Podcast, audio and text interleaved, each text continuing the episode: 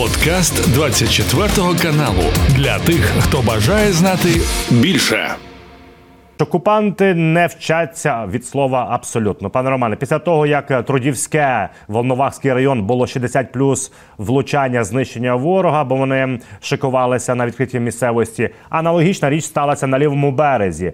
Населений пункт Подокалинівка знаходиться від Кринок в районі 26-27 кілометрів. Е, є влучання. Знову ж таки, кадри ми не можемо показати, тому що там просто дикі втрати. Але чітко видно, що десятки, а офіційно зараз кажуть 60 плюс ліквідація особового складу та керівного складу окупантів. Вот э, во вчерашнем фото э, под Волновахой. Сегодня, да, действительно в информационном потоке есть э, эти, эти кадры. Я просто хочу обратить внимание, вот 60 э, э, трупов практически лежит э, на земле. И вспомните Ил-76. Вот если бы там так, такое же, такие же фото были, да, можно было бы говорить, что в нем были наши ребята. Вот там не было не было таких кадров однозначно. Почему? Потому что ну, нельзя спрятать и нельзя набросать, даже если это сильно хочется. Э, вот э, те, те фото, которые сейчас э, есть в инете и по Волновахскому, под Волновахой в Трудовом, и вот в Подокалиновке та же самая картина. Это российские, российская безлаберность, это даже не российская, это советская. Это вбили советскую, советский подход к управлению войсками, особенно, особенно на уровне ротного батальонного звена. Э, Причем выбить это нереально. Выбить это нереально ни хаймерсами, ни дальними средствами поражения, ни авиацией, никак. Но это такой большой плюс для нас, надо это понимать, этим, конечно, пользоваться. И э, по большому счету отминусовывать лучше их на подходах, на больших за, за волновах, это больше 20 километров, здесь по 30 километров. То есть по большому счету на дальних подступах э, к рубежам э, надо россиян. Ну, для этого нужны, конечно, снаряды и э, ракеты э, типа М-31. Про ракети сьогодні ще поговоримо, пане Романе. По фронту східний напрямок ситуація непроста. Ворог далі тисне. Це кажуть наші бійці, в тому числі третя штурмова, що підтискають ну, що ми з вами і говорили. От Діпстейт промальовує в районі Ласточкине, Бердичі, Сєверне, і також є просування ворога в напрямку Побєди. От е, карта Діпстейт, аналітики промальовують, що Побєди вже є. Ну верніше, то що від Побєди е, залишилось під окупантами. Генштаб наразі нічого не повідомляє. Е, они уперлись в Григорьевке, то есть они двигались с Маринки, уперлись в наши рубежи, которые были открыты в Григорьевке. Э, и дальше, естественно, пройти в сторону Курахова не могут, пошли южнее. То есть э, вдоль этих рубежей пошли южнее в сторону Новомихайлов. Э, то есть вот в ближайшее время они будут, конечно, давить на Новомихайловку, пытаться срезать этот выступ, выровнять фронт. Им это выгодно с точки зрения оборонных механизмов, то есть попытаются выровнять фронт. Ну, до Угледара там, конечно, далеко, то есть а в районе Угледара довольно-таки неплохие высоты и э, тоже укрепрайон. Потому пока они будут э, вот те, те части, которые перебросили из-под Давдеевки, там за счет уменьшения фронта, ширины фронта освободились воинские части, они перебросили их сейчас в сторону Маринки и дальше давят на победу и на Новомихайловку. Здесь один, один из еще таких горячих точек будет в ближайшую, может быть, неделю-две. Е, пане Романе, ну, звичайно, по заявах президента України Володимира Зеленського він сказав наступне: що, по-перше, 25 лютого зберуться всі найвищі чини, найвищі е, керівники країни. Е, очевидно, будуть оголошувати якісь непопулярні рішення, але також Зеленський сказав наступне: що потрібно підняти зарплатню військовим, які є безпосередньо на передовій до 200 тисяч гривень. І також сказав, що Сирський зараз проводить аудит збройних сил України і знайшли десятки чи тисячі, чи десятки тисяч військових, які не задіяні на фронті. Ну, я бы нашел сотни тысяч. Мы это с вами уже искали, э, эти вопросы решали. Э, война – это математика На тысячекилометровой э, ширине фронта могут расположиться около 100 до 100 тысяч э, военнослужащих. То есть на линии боевого соприкосновения до сотни тысяч. Еще сотня тысяч на второй линии ли, ли, или на линии поддержки находится 200 тысяч. еще 100 тысяч может э, готовиться в данный момент, допустим, доукомплектовываться. Это 300 тысяч. Пусть даже еще 100 тысяч по линии э, границы находится на обучении за, за рубежом. 400 тысяч, а у нас миллионная армия. Тут вопрос не где тысячи, а где 600 тысяч э, военнослужащих. Э, дело в том, что выполнять боевые задачи э, на линии фронта, выполнять э, задачи рядом могут только, реально могут только те военнослужащие профпригодные, мотивированные профпригодные, а это тот срез военнослужащих, которые выбрали служение в вооруженных силах как свою профессию, то есть это работа так называемая на всю жизнь. Это вот они выбирают ее. Вот у нас около до миллиона примерно э, человек есть уже, уже стоят в строю. А больше их просто не надо, их там разместить негде. Даже миллионную армию на тысячу километров фронта вы на данный момент не разместите за счет, э, больш... за счет невозможности увеличения плотности войск под огнем противника, тем, которые они сейчас, которые уже в этом третьем тысячелетии э, способен э, противник нанести. Потому Э, Сырскому надо не тысячи искать, а вот эти сотни тысяч, как минимум полумиллионная армия, еще есть силовиков внутри страны, э, и ставить строй, ставить вооруженные силы Украины, переводить в штат ВСУ, э, себе подключать под управление и уже ими выполнять боевые задачи, тем более в этом году они в основном оборонного уровня практически везде будут. Если и будет кто-то где-то наступать, так это будет либо авиация, либо либо дальние ракеты, то есть средства дальнего поражения, плюс беспилотники. Вот три вида наступательных операций в этом году и, скорее всего, не больше. Потому как раз этот год можно э, э и э, в, в таком режиме э, проводить э, наступательные действия, ну, естественно, уничтожая российскую, российскую армию. Ну, а 25 э, числа сбор верхнего руководства, ну, пока непонятно под какие задачи. Э, у нас э, здесь ничего нового сказать нельзя, только, только э, обозначить еще какое-то понимание выполнения боевых задач, не более того. Но их я уже нарисовал, здесь 25 числа по большому счету ждать не приходится. Проблема у нас одна сейчас, в данный момент, это Министерство обороны, не способное э, создать и не способное обеспечить войска боеприпасами. Везде, с, с каждого куста доносится Э, недостаток боеприпасов, у нас по некоторым позициям наши бойцы уже патроны считать начали. То есть э, ну, полный, э, полный непрофесіоналізм Міністерства оборони. Пане Романе, ще по Авдіївці. Там справді дуже і дуже серйозні втрати Е, живої сили противника, тому що починають вже ліквідовувати ті, хто про це говорить. Ну але піддають по під ну, іншим соусом. В чому суть? Є такий популярний в Росії воєнкор Морозов його звати. Він вів популярний телеграм-канал Z-канал, і він е, е, опублікував статистику, що при взятті Авдіївки загинуло, вмерло 16 тисяч російських військових.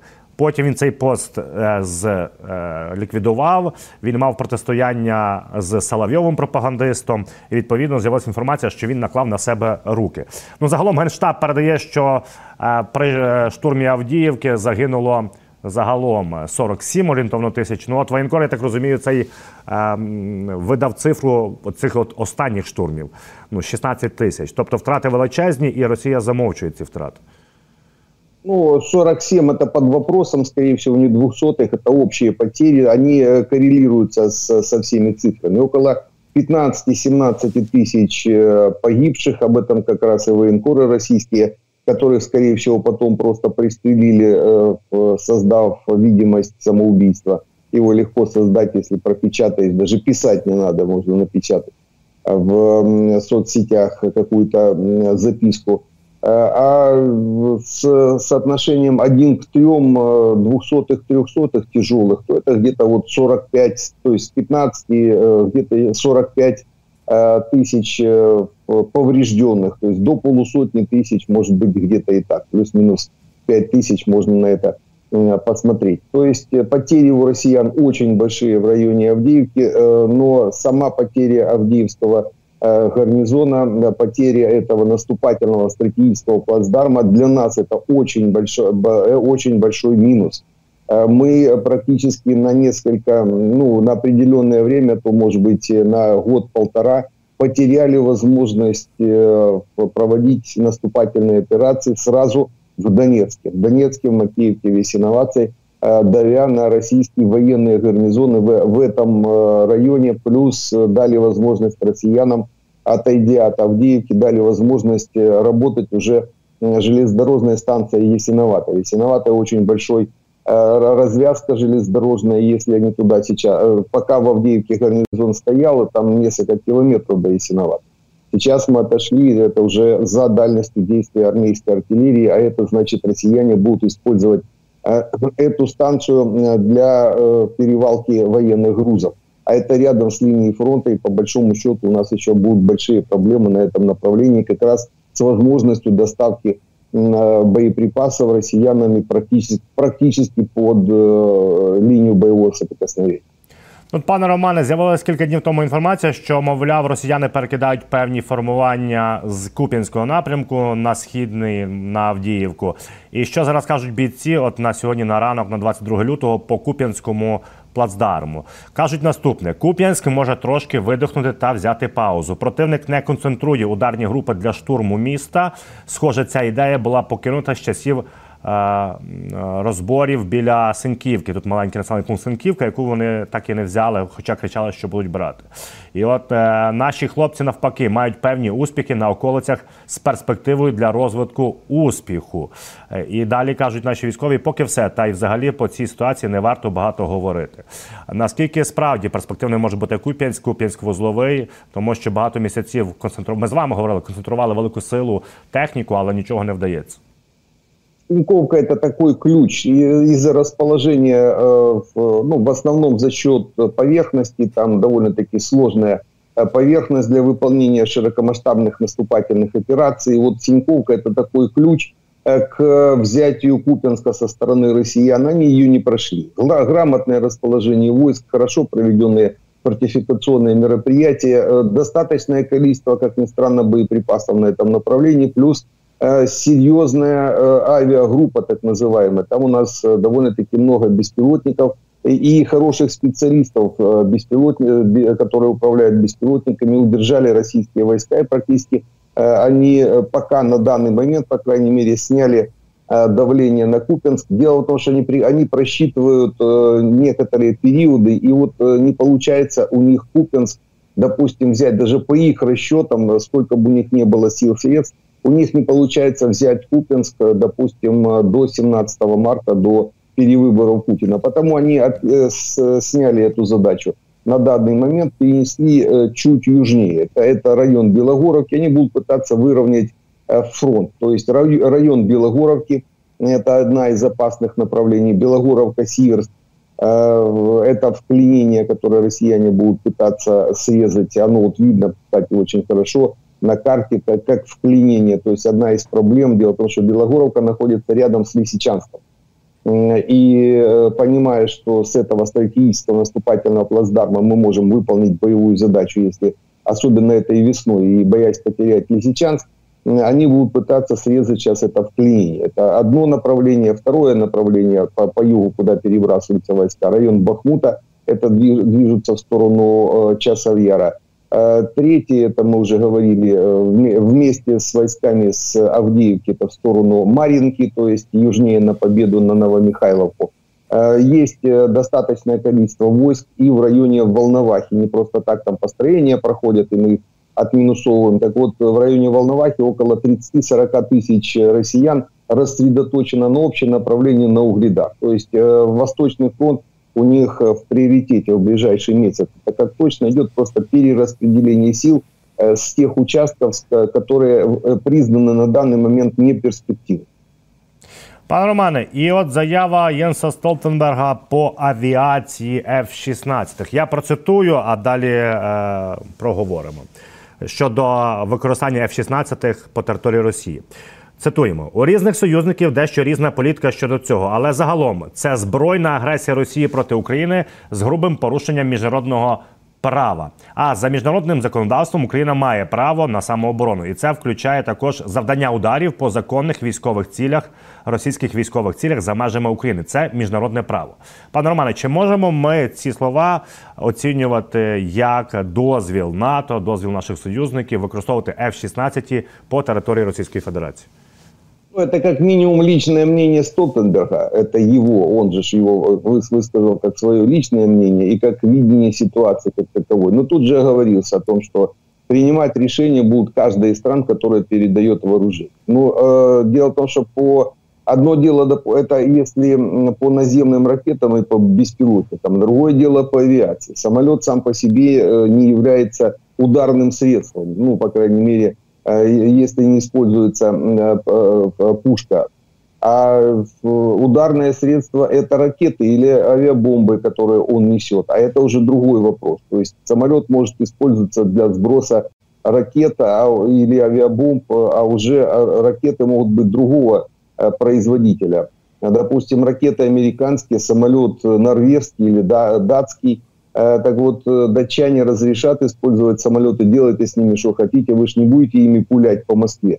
А, а, а, допустим, ракеты американские, здесь уже мы упремся в Белый дом, который скажет, нам все равно от, откуда и куда, но ракеты не должны заходить на российскую территорию. Мы упремся в, в эту проблему. Потому заявление Столтенгенберга, оно, конечно, греет нашу душу в этом смысле, но еще очень много работы Э, над, э, с нашими партнерами для того, чтобы у нас не было каких-то ограничений.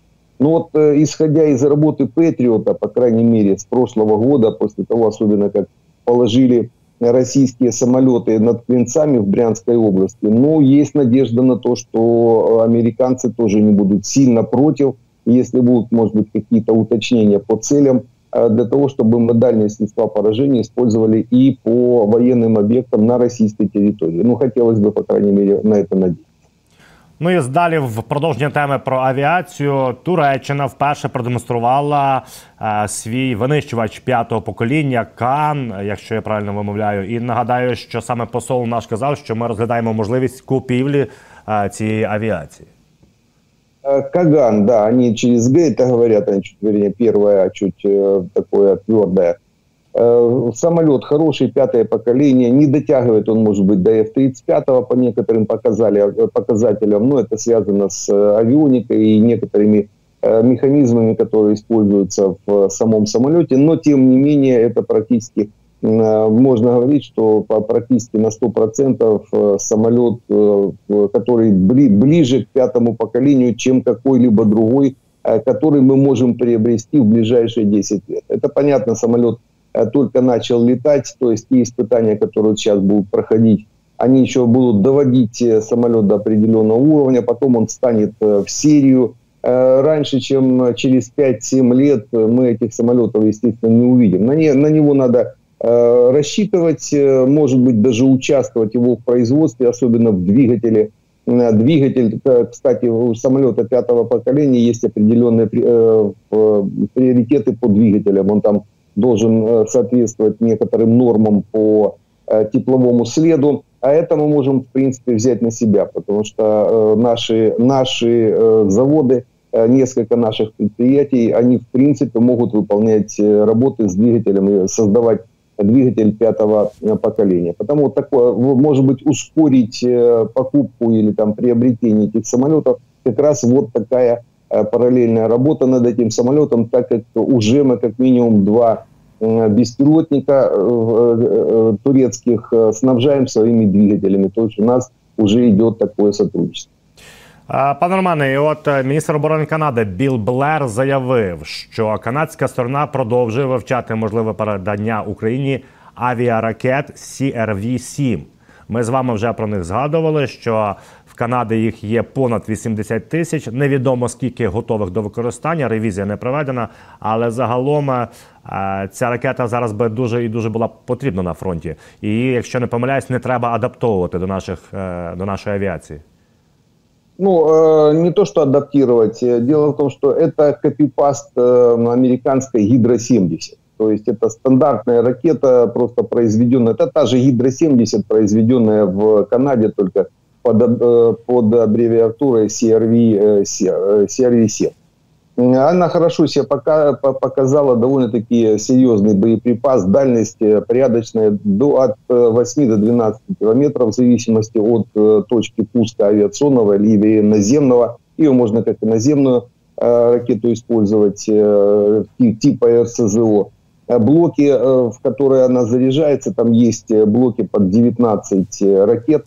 Именно такие блоки висят на наших вертолетах. То есть мы, мы уже используем, можно сказать, эту ракету, и очень хорошо она действительно себя показала. Это неуправляемая, НАР так называемая, неуправляемая авиационная ракета. Их еще называют НУРСами, неуправляемый реактивный снаряд, в зависимости от, от точки пуска, либо воздушного, либо наземного. Э, для нее не надо э, определенно, то есть для нее не надо специальные э, прицелы.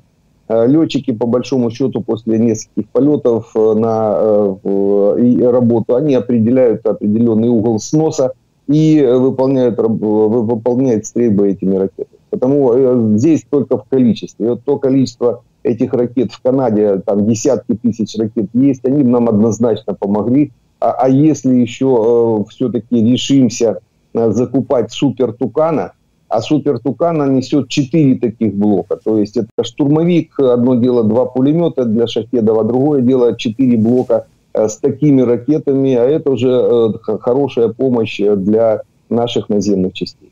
Ну, ми з вами вже не раз згадували, і ви розповідали і рекомендували, що супертукан це є чудова якраз кукурузник, як його називають, так для використання. Пане Романе, також є, наче просування в питанні Петра Павла, президента Чехії. Про що це я нагадаю на Мюнхенській конференції? Петр Павел, колишній військовий президент Чехії, сказав, що він знайшов 800 тисяч снарядів для України, але потрібне фінансування. І от знову ж таки Канада е, готова виділити 22 мільйони доларів, аби втілити це в життя. Это хорошая спарка. То есть, э, когда, допустим, генерал, э, который знает, э, где найти снаряды, где найти оборудование, а генералы знают, они проходят десятки лет в армии, естественно, нарабатывают тысячи горизонтальных связей, и найти практически любое оборудование генерал такого уровня, как президент Павел они, естественно, могут. Одно дело финансирование. Так как уперлись в некоторые моменты, связанные с финансированием Евросоюза, то есть э, все-таки э, Франция, Греция и Кипр заблокировали выход э, денег Евросоюза за пределы еврозоны. Ну, с одной стороны, может, это и правильно, потому что все-таки принято, тогда больше будут выделять на производство собственное, естественно, мы с этого получим Э, свою долю, то вот э, такой, э, такой симбиоз, когда Канада проплатит эти снаряды где, там, где нашел Петр Павел, мы их получим. 800 тысяч снарядов – это довольно-таки хороший довесок к основной нашей потребности. Ну, примерно треть, треть нашей годовой потребности такого вида боеприпасов, тем более там около 500 155 миллиметра, 300 это в тысячах, 500 тысяч 155-го, 300 тысяч 122-го, то те как раз позиции, которые нам очень нужны сейчас. Також, пане Романе, відомо, що Росія, це каже головне управління розвідки, розмістила на кордоні з Україною 48 комплексів Іскандер. Якщо я не помиляюся, то тут нічого такого нового і немає в цій новині. Ну, их было 46 где-то, два добавили, то есть э, э, развернуты, они стоят уже второй год развернутые вдоль э, нашей границы, линии э, обороны. Э, мы, знаем, мы знаем, где они примерно находятся. Понятно, они не на позициях, то есть э, есть определенное укрытие, зная, что мы можем на позициях отминусовать. То есть они выходят на выполнение боевых стрельб тогда, когда попадается какая-то разнарядка, не более того. То есть это, это небольшая, это не, не большая проблема, чем она была. Хотя, конечно, опасная ракета. Э, каждая пусковая установка, она может отстрелить две ракеты, потом перезаряжаться определенное время. То есть одно, одномоментный э, пуск может быть до сотни ракет, ну, как минимум 90 э, чем-то. То есть в районе 90 ракет одномоментный пуск, это, конечно, большая Э, проблема дальность ее полета этих ракет до 500 километров. Пусть они стоят там за 100, за 200 километров от линии фронта. То есть на глубину 300-400 километров ракеты эти могут проникнуть, а сбивать мы их можем только с помощью СМТ или патриотов. То есть для того, чтобы, допустим, от этих ракет прикрыть хотя бы какое-то направление, это надо разместить ну, где-то до десятка такого рода комплексов вдоль линии фронта, вдоль границы. Пока мы их просто не имеем. Пане Романе, видання Reuters, посилаючись на свої джерела, каже наступне: що Іран з початку 24-го року передав Росії 400 балістичних ракет. В той же час джерела в українських і американських військових Reuters кажуть наступне: що не помічалось з використання іранської балістики в Україні, і, начебто, одне джерело з Ірану, ну все на джерелах Reuters, каже, що це вони демонструють співпрацю і можливість свою оборонну і військово-промисловий комплекс в співпраці з Москвою, але не стають на бік чиїсь в українському конфлікті. Ну а це трішки смішно звучить, згадуючи про шахеди, які летять кожного дня. Ну и э, китайские, китайские лидеры тоже нас заверяют, что они не передают э, россиянам какое-то э, оружие летальное. Хотя и дроны, мавики, это все китайское. То есть это лицемеры, это понятно. Но кто их слушать будет? Сейчас в основном слушают, естественно, наших специалистов, криминалистов, которые четко определяют, сейчас уже научились, четко определяют, какие средства используются россиянами для геноцида украинского народа. Там в основном вот последние ракеты, если и были, так это КН-23, ну, вне российские, так называемые. КН-23 это северокорейские.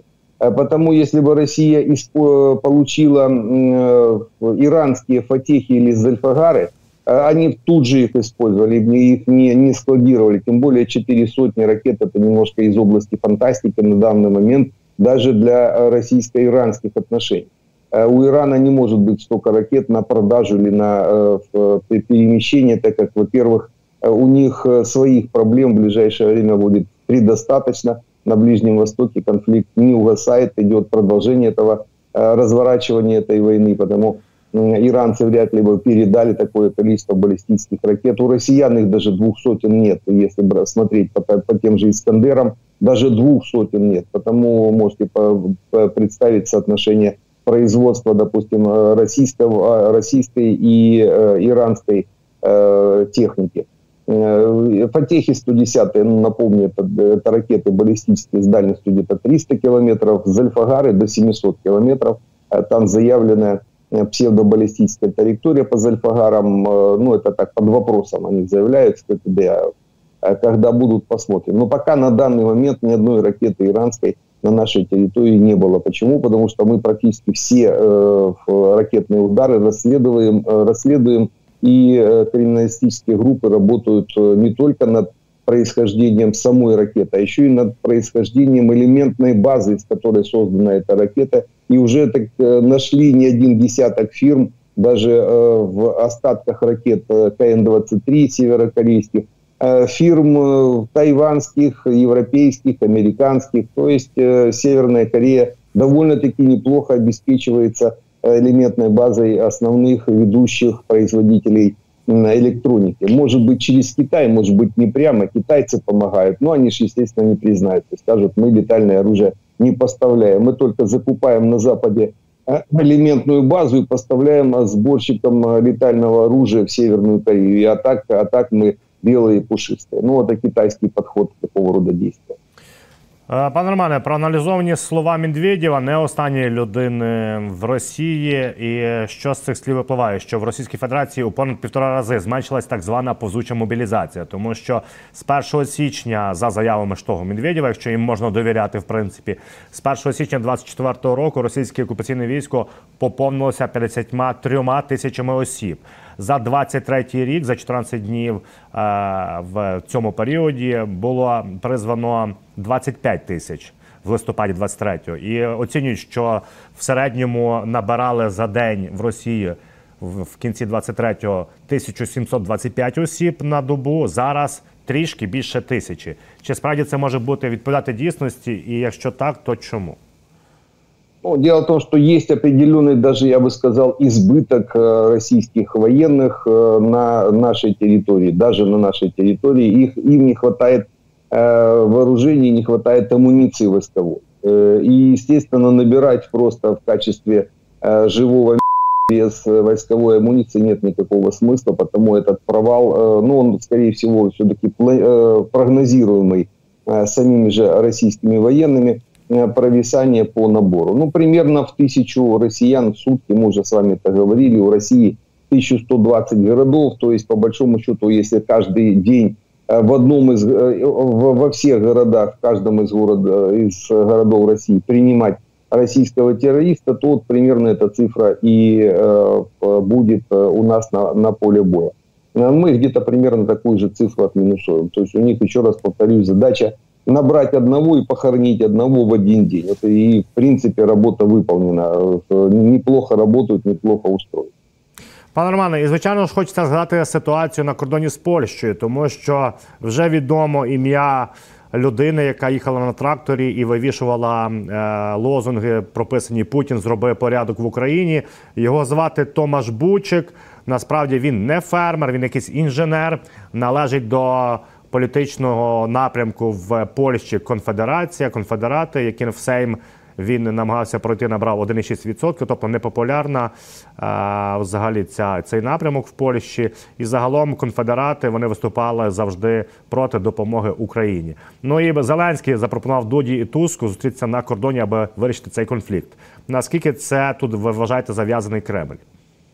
Ну, тут завязана политика. Вот если где-то политик, там обязательно куча навоза. И вот э, для чего? Для того, чтобы обозначить себя Э, в политическом, чтобы не забыли, называется, для поднятия рейтинга, не более того, нужен какой-то скандал, любой скандал, который даст возможность побывать на первых э, страницах газет. Вот этого человека сейчас э, как минимум несколько дней будет показывать все польское телевидение, наше показывают, да и мы с вами его показываем. То есть вот это основная задача политическая, это политиков. Раз он куда-то баллотировался и никуда не прошел, значит, а значит, в ближайшее время где-то может еще баллотироваться, и там через какое-то время. Не более того, плюс определенная меркантильная составляющая, которая сейчас засыпают э, всю Европу российские спецслужбы для вот таких такого рода провокаций. Причем, опять же, в России так же само эти все кадры у себя мультиплицируют и, наверное, несколько дней будет гонять э, по кругу, э, подогревая интерес к такого рода Э, вещам, может быть, как раз и участвуя в самой провокации как, как таковой. Но это спецслужбы польские должны отработать э, этот, э, это направление, если вообще это им, если это им интересно.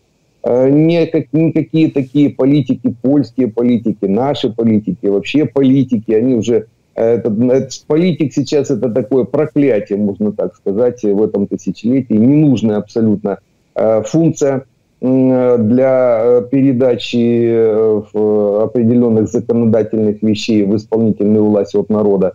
И они сейчас уже себя изживают, хотя пытаются где-то где поболтаться, постоянно вися перед глазами у населения. Кто как это придумает, кто конференции собирает, кто плакаты вешает. Главное, чтобы э, были на слуху хотя бы несколько дней.